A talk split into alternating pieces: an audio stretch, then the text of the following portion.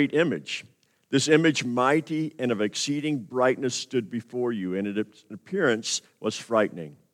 The head of the image was fine gold, its chest and arms silver, its middle and thighs of bronze, its legs of iron, its feet partly of iron and partly of clay.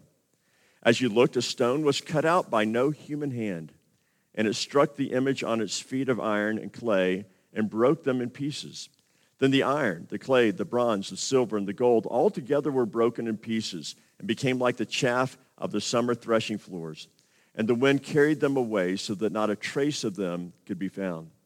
But the stone that struck the image became a great mountain and filled the whole earth. This was the dream. Now we will tell, tell the king its interpretation.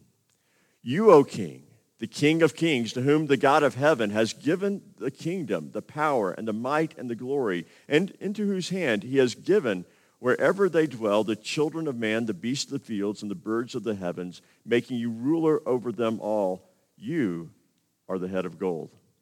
Another kingdom inferior to you uh, shall arise after you, and yet a third kingdom of bronze, which shall rule over the earth. And there shall be a fourth kingdom, strong as iron because iron breaks to pieces and shatters all things. And like iron that crushes, it shall break and crush all things.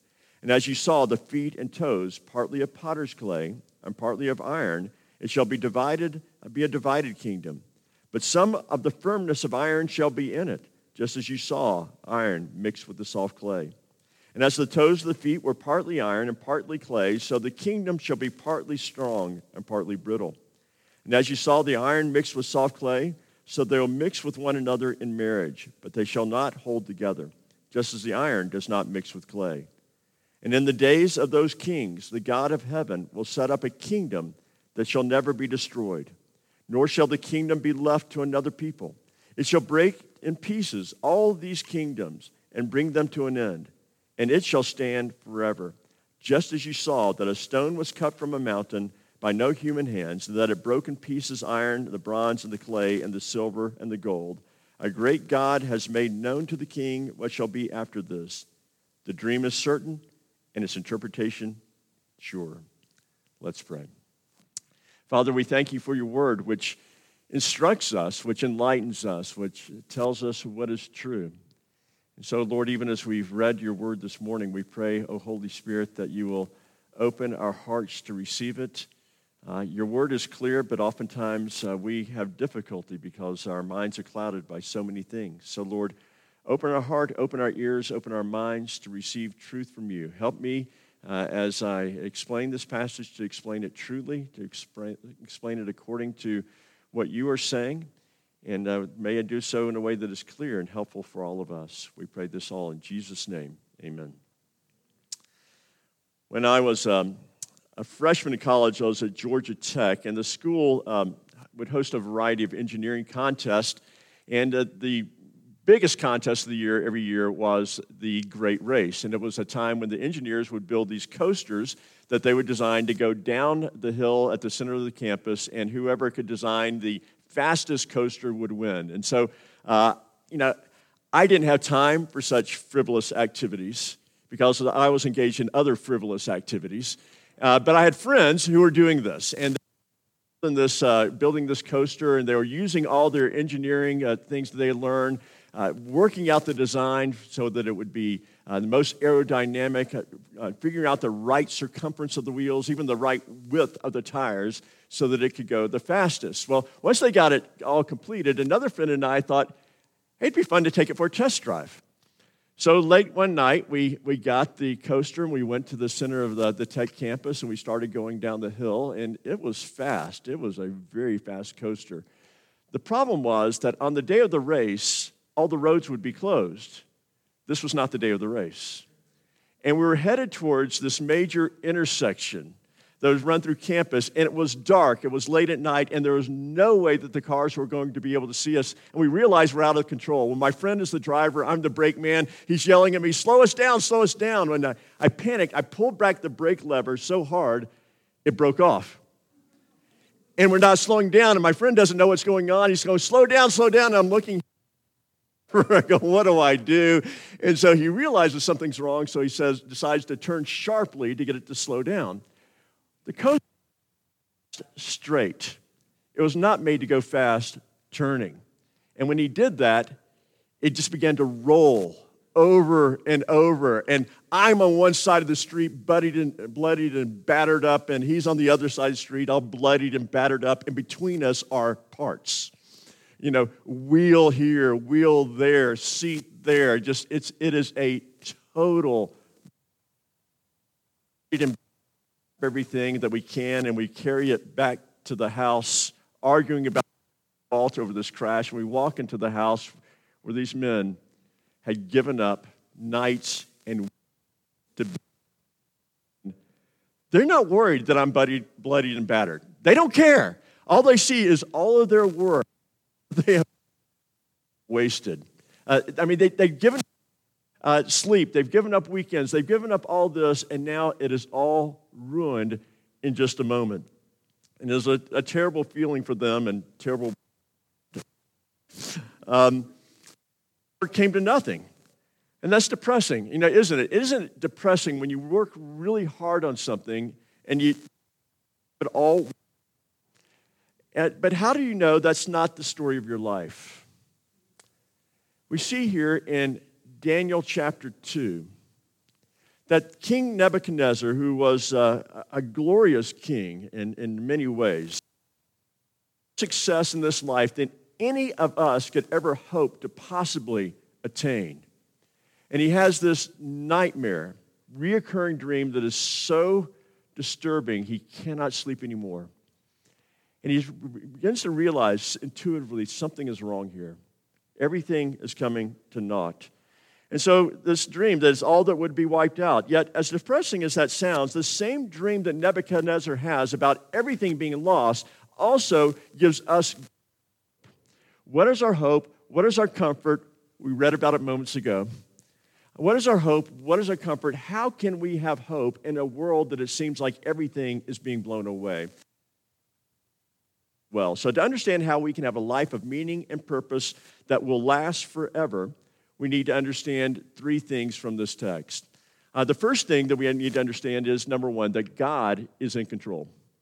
God is in control, and we see this in this passage. Now, Nebuchadnezzar, again, one of the great, greatest uh, empires of, of all time, the Babylonian Empire, he had conquered Judah, Phoenicia, uh, and what is today Syria.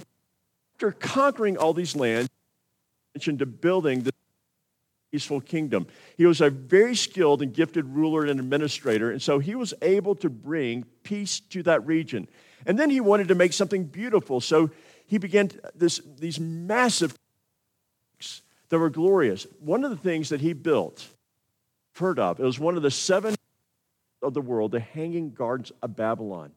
So here's a man who's, who's built these, these beautiful kingdoms laboring to establish this glory so that his name would live forever, he has this disturbing dream that he cannot sleep. So he calls together his wise men, the, the enchanters, the uh, uh stargazers, the saw promises them that he will make them imaginations. Well, King, tell us the dream. And he says, Not so fast. I want you to tell me both the dream and the interpretation. They said, No, tell us the dream and then we can tell you what it means. He goes, No, I think you're, I think you're playing games with me here. If you really know, if you really know what the gods are saying, you can tell me both the dream and its interpretation. And they say, We can't do that. No one can do that. Only the gods know. They don't dwell with flesh. So Nebuchadnezzar realizes they're all just a bunch of charlatans. They, they, they act like they know uh, what the gods are saying. They act like they're able to read the stars and talk to the dead, but it's all an act. They don't really know anything. Only the gods know, and they don't know what the gods know, and so they've been exposed as frauds. They claim to know the future, but God is the only one who knows where the future is headed. Today, people will speak about uh, some behaviors being on the right side of history some behaviors on the wrong side of history. Uh, and it assumes a particular version of the future. And it also assumes that, that they have the vantage point of the future and can look back at us and see how history is going to judge this particular moment. They understand, in other words, they're claiming to know where history is going. And here's the question that Nebuchadnezzar would ask them, that we ought to ask them is how do you know? How do you know how, how the future is going to judge the past? How do you know if history is going anywhere? Well, now, how do you know? You're, you're speaking with certainty about what the future is going to say about the present, about the direction of history, but how do you know? As Nebuchadnezzar forces his counselors to admit, God only knows what's going to happen. He is the only one who can say what will and will not happen. Now, for the counselors, this is a point of despair because they're saying, well, God only knows, we don't know. And so there's, there's no hope. That, How can we understand? But for God's people, this is encouraging news. This is, this is good news for us. While we don't know the future, God knows the future. He alone knows what stands on the right side of history. And God knows. And so oh, what we see then is as God knows the future, not because God is sitting here looking down the corridors of time and can see what is happening. God knows the future because God is the author of the future. God determines the future. He is in control of the future. Now, there's one thing that we have learned in this past year, and hopefully there are many, but one thing we've learned is we are not in control. You are not in control.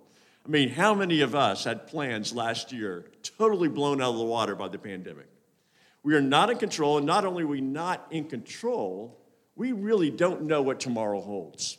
We don't know. We did not see the pandemic coming. We don't know when the next pandemic is going to come. You don't know if the stock market is going to go up or if it's going to come crashing down. You don't know what the driver in the next lane is going to do. You are not in control of that, right? And yet, all of these things will affect your life in dramatic ways. And you're in control of none of that. Now, while that's terrifying, particularly for me, I'm a person who likes to be in control. Uh, I want to be in control of these things, and it's terrifying to think I have absolutely no control. If you're a person who thinks you're in control, have children. It will just blow your whole image of control away. We're not in control. Yet, just because we are not in control, what will happen is we'll move to despair and say, then everything is out of control. Because I don't know the future, that means no one knows the future. That's not true. Uh, uh Nebuchadnezzar's own counselors say, they say the gods, but we know there's just one. God knows the future. God is in control of the future. And this, the, the God who is in control of the future is the same God who, who rules over all things and who deeply loves and cares for his people.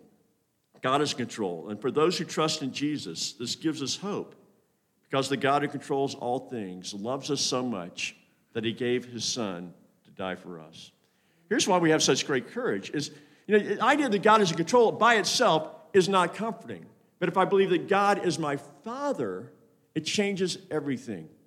I remember, you know, years ago, I was driving down the road one evening. We lived in Florida at the time, and in Florida we get rain. Colorado we get a sprinkle. We get rain, and it was one night. It was coming down in buckets. There's enough rain to fill Prospect Lake in a few minutes, and it is just pouring down, and, and, and it's dark, and the wipers aren't quite clearing, and and I've got a death grip on the, the steering wheel, and Trisha turns to me and goes, You okay? And of course I lie, you know. Yeah, in control, you know. I, I've got this, but the white knuckles of my hand are a dead giveaway that I am terrified at this moment. And I look into the rearview mirror to see our girls in the back seat, and, and I'm thinking maybe they're, they've got to be scared. They're all asleep. They, they are out. Why? Because, because dad is behind the wheel. And, and my children had this uh, irrational confidence that if I was behind the wheel, they would be okay. You know, your three year old just does not worry about paying the bills. They're, they're not worried about what's going to happen with the economy. They're not worried about home repairs. They don't worry about those things. They have a father who worries about those things. Now, my children, if they could have that sort of confidence in me when I am prone to error, when I make mistakes, when I'm very, very fallible, how much more should we, as the people of God, be able to rest knowing that our Father's hands are firmly on the wheel? He is in control. You have nothing to worry about. Now, He doesn't always tell you what He's doing or why He's doing what He's doing. You don't need to know. He's got this. He's got this. He is in control. And not only is He in control, but He is for you, Christian. You know He's for you. We know He's for you because as our Father, He is the one who, who gave uh, Christ for us. That's why we celebrate the cross. The cross uh, which was a symbol of torture and death in the first century, is a symbol of love for us. And by giving his life on the cross for us, Jesus proves that he's committed to our good, even to the point of death. And we celebrate the cross, but we celebrate an empty cross because Jesus has finished the work for our salvation, and God is, the Father has raised him from the dead, proving that he has the power to save us even the, from the most fearful of enemies, death itself because God is all powerful and He uses His power to care for His children. Everything He does, everything He does ultimately is for His glory and our good. And He is in control of all things, and we can trust Him in the midst of that. Well, once the wise men of Babylon admit they really don't know anything, that they're not so wise after all. Nebuchadnezzar is so enraged because he realizes they've been playing games with him all along. He decides he's just going to kill them all. All the wise men throughout the entire empire, all the, the, uh, the counselors throughout the entire empire. Well, Daniel hears about this, and Daniel and his friends are part of this wise men class. They're not like the others, but they're part of that class of people. So Daniel is slated to be executed. So he sends words to the king, and he says, uh, Come and may I, may I speak with you. Now, Daniel at this point does not know the dream, he does not know the interpretation. So he asks for an appointment with the king, and then he goes to his friends and says, Pray that God will tell me what to say because your life depends on it. So Daniel goes into the king and speaks to him in the passage we just read. And here we see the second key to living a life that is full of meaning and purpose, and that is recognizing that the kingdoms of this world will all pass away. The kingdoms of this world are all going to pass away. Now, in this dream, Nebuchadnezzar sees this enormous statue, uh, head of gold. It's dazzling in appearance, pure gold. Its chest and arms are of silver, its belly of bronze, its legs of iron, and feet of iron mixed with clay. And Daniel uh, explains that each of those sections of the statue represent a different world empire. And he starts off with some great news. He says to Nebuchadnezzar, Nebuchadnezzar, your empire is amazing. You are the head of gold, glorious beyond all glory. But Nebuchadnezzar, I've got some bad news. Your empire is not going to last forever.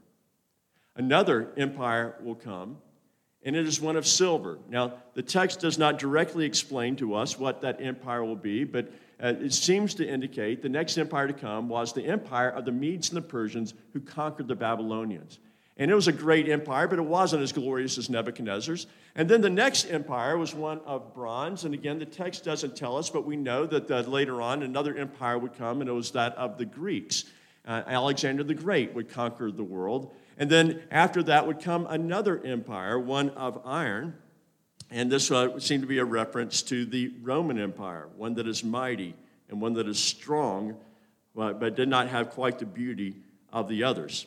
Now, in Nebuchadnezzar's vision, a rock strikes the statue, a rock that is not carved out by human hands, it pulverizes it, and the statue becomes like dust, and then the wind comes and sweeps it away so that there's nothing left. Uh, there's nothing remains. And the point uh, of this is that is what happens to all the empires of this world. All of them, all of them. Babylonian, Medes and the Persians, Greeks, Romans, you can take that on, British Empire, American Empire, whatever it may be, all of the empires of this world are passing away, and nothing will be left. And so the point of this is that none of these things will last, the kingdoms of this world. And so, what's the point? What kingdom are you living for? What kingdom are you living for?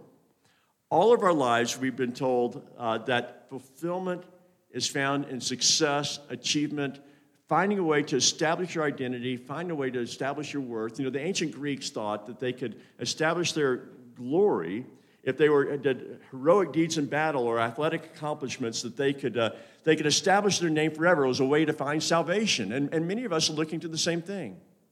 And yet, what we see here in Daniel's vision is that these things we're, we're seeking our glory to find our meaning and finding our purpose ultimately become dust in the wind, become nothing more. And so, all of our lives, we're told that, that to find a sense of, of uh, identity in these things, but Nebuchadnezzar's vision shows us that it's all a lie. If you are a football fan, you may have heard the name Urban Meyer. Urban Meyer uh, is only one of three coaches ever win national championships with two different college teams. And Urban Meyer, when he was coaching at the University of Florida, he had a quarterback, and if you're from Colorado, you may have heard of a guy named Tim Tebow. Uh, Tebow was his quarterback, and they won a national championship. The night they won the national championship, they're celebrating. Immediately, that very evening, while everyone is celebrating, Urban Meyer begins recruiting players for the next year.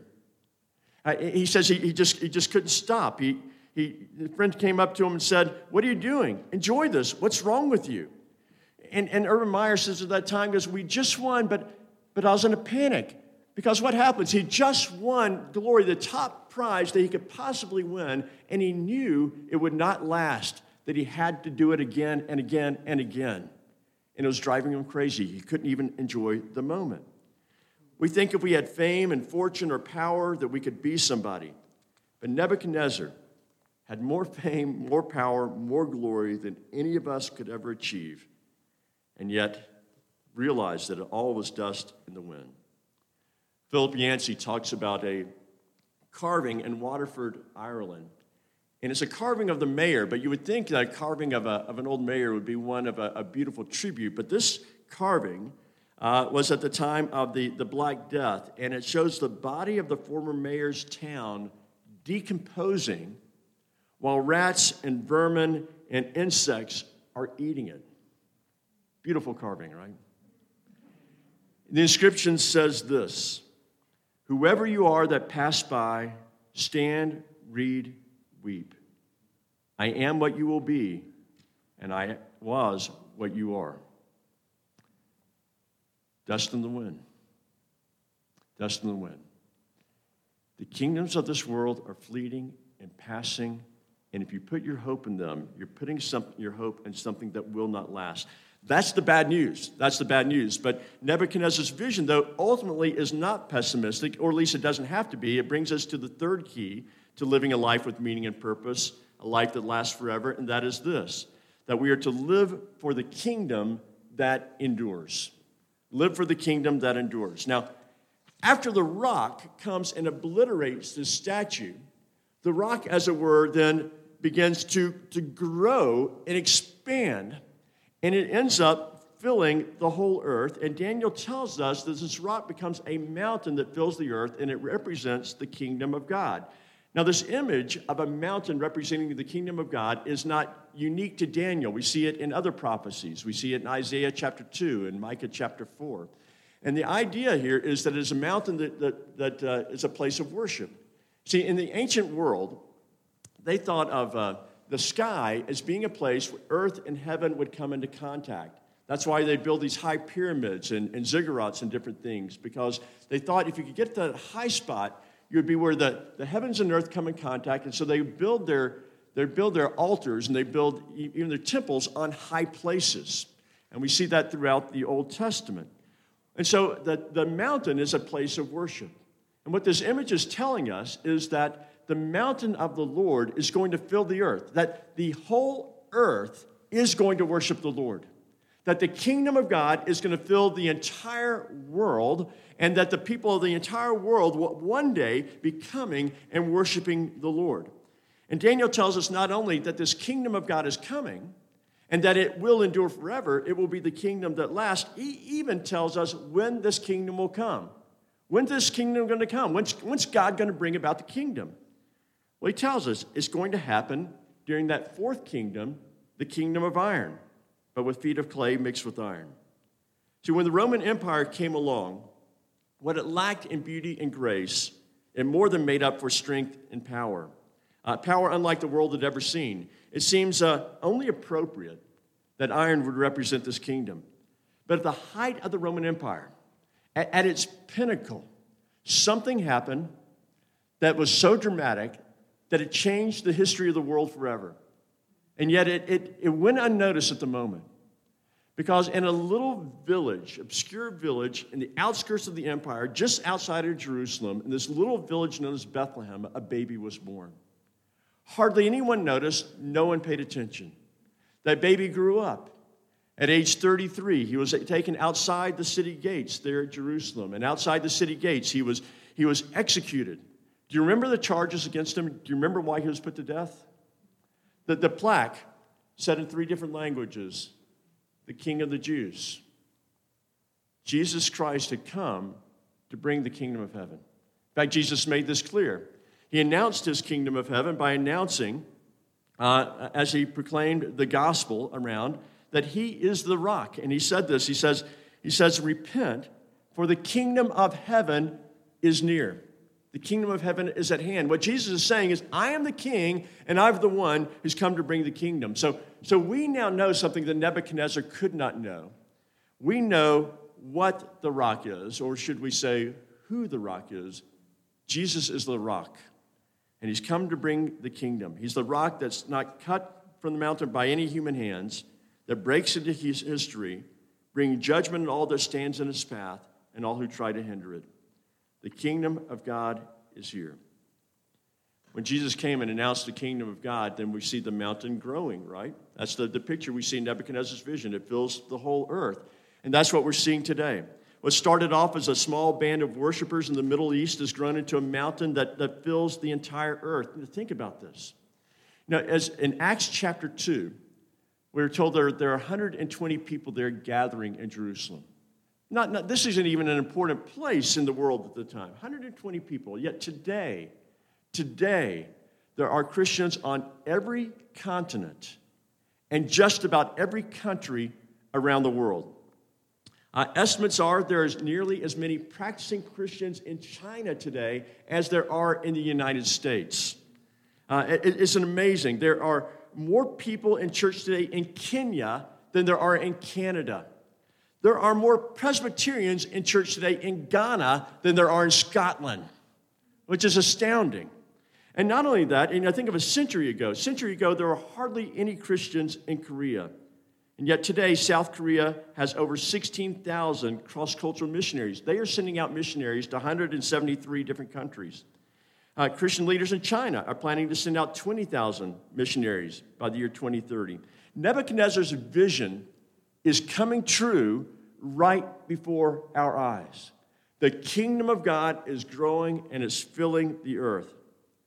Yet there's still over 3 billion people who live in places where there are no viable Christian witnesses, places where people die every day without hearing about the love of God. In, in other places, uh, the gospel is being preached, but the gospel that's being preached is hardly recognizable by Scripture. It is a gospel of works, of legalism, other places, this prosperity gospel, which simply leads people into greater bondage rather than the freedom that Jesus Christ came to give. And as a result, people are trading one form of bondage for another. The kingdom of God is growing, but the work is not yet finished. And that's why at Cheyenne Mountain you've been so engaged. You have uh, people who are part of your church in a country that we can't mention. We'll just call it the kingdom. And uh, where they are announcing the good news of the gospel. Uh, the, the Shimkes, whom you support, are in Africa with African Bible University, training people to preach the true gospel rather than an adulterated version so that the gospel can go forth. But, but we need more. You're part of the Presbyterian Church in America. And one of the things we're praying for as a church that 1% of our members over the next 10 years will uh, commit to serving in cross cultural missions. A mission to the world where I serve, we have uh, actually very specific needs places where we need people right now. Because over the next 10 years, our, our goal is to plant 486 new churches. We want to do this in 192 new cities, 63 new countries. You're thinking, how in the world are we going to do this? Well, we need a thousand more missionaries. And that's why I'm here speaking to you today. A thousand more missionaries. We need uh, 800 more interns to go. And, and then beyond that, somebody's got to support these missionaries and these interns too, right? I mean, it, it cost money to, to take the gospel to the nations. So the vision of Daniel chapter 2 is happening right now before our eyes. And our calling as the people of God is to be part of what he is doing. As, see, as children, we're not just, we're not just passive spectators watching God work. The way God works and announcing his kingdom and bringing his kingdom is through his church, is through his people. That's why, why Jesus commissioned his church. He said, Go into all the world and preach the gospel, baptizing them and teaching them to observe all that I have commanded you. It is how the vision of Daniel 2 takes place. The vision of Daniel 2 will come about fully and completely but God's using his people to do it. And those who are part of God's family join in the family business. And if you want to be on the right side of history, here's where history is going. The kingdom of God is filling the earth. That's why we engage in the work that God is doing around the world. And so that raises an important question. In fact, we call it the most important question. Which kingdom are you living for? Are you living for a kingdom that is going to fade, or are you living for a kingdom that is eternal? Are you looking to find your glory in that which is passing, that will one day be reduced to dust and then swept away by the breeze? Or are you looking for your glory in the kingdom of heaven? Josh McDowell tells a story of an old man who came up to him one time after he gave a message. And by his dress and demeanor, it was pretty obvious that this old, older gentleman was uh, very successful. And the older man said, My whole life, I've been climbing the ladder trying to get to the top. I've stepped on people along the way and made numerous sacrifices. Now I'm an old man, and I realize for all these years, I've had my ladder leaning against the wrong building. What are you living for? What kingdom are you living for? The reason Jesus came and lived and died was not so he could create a ladder by which we could climb to him. And instead, he's the one who descended Jacob's ladder to come to us. He is the one who came to make a way for us to be a part of his kingdom, to be a part of what he's doing here and throughout the world. And he invites us to follow him in faith, to trust in him, to trust that by his life, his death, his perfect obedience, by sacrificial death, vindicated through the resurrection, where he now is ascended and reigning in heaven, he's proven to us that there's one kingdom that will last. And if we are united to him, we are part of that kingdom and we will last forever. Where's your hope? My only hope in life and death. It's found in him. Let's pray. Our Father, we do thank you uh, for the hope that we have through Jesus Christ, that he is the rock and he has come to bring his kingdom. And Lord, we thank you that we live in a time in history in which we're seeing the fulfillment of this promise in such remarkable, beautiful, glorious ways. And so, oh Lord, we pray. We pray, oh Lord, that we would set our sights on it instead of seeking to find our life in things that are temporary, that we would seek to find our hope and our joy in things that are eternal. We thank you that Jesus has done everything necessary for us to share in that kingdom and that it is ours through faith and faith alone. So, Lord, today, as your people, we affirm that faith. We believe that Jesus is Lord. We believe that he is King. And we trust him as our King, as our Lord. And we want to follow you. And so, Lord, we commit this day to living for the one eternal kingdom. We commit to that with everything that we do in how we raise our children, how we engage in our families, how we spend our money, how we do our jobs. Lord, may we do it all for your glory, for your good, for your praise. And Lord, we pray too that you would give us a heart for the world, a heart to see that this kingdom filled the entire globe, see people from every tribe and tongue, every ethnic group, people in every place come and worship and praise you, O Lord. We pray this in Jesus' name. Amen.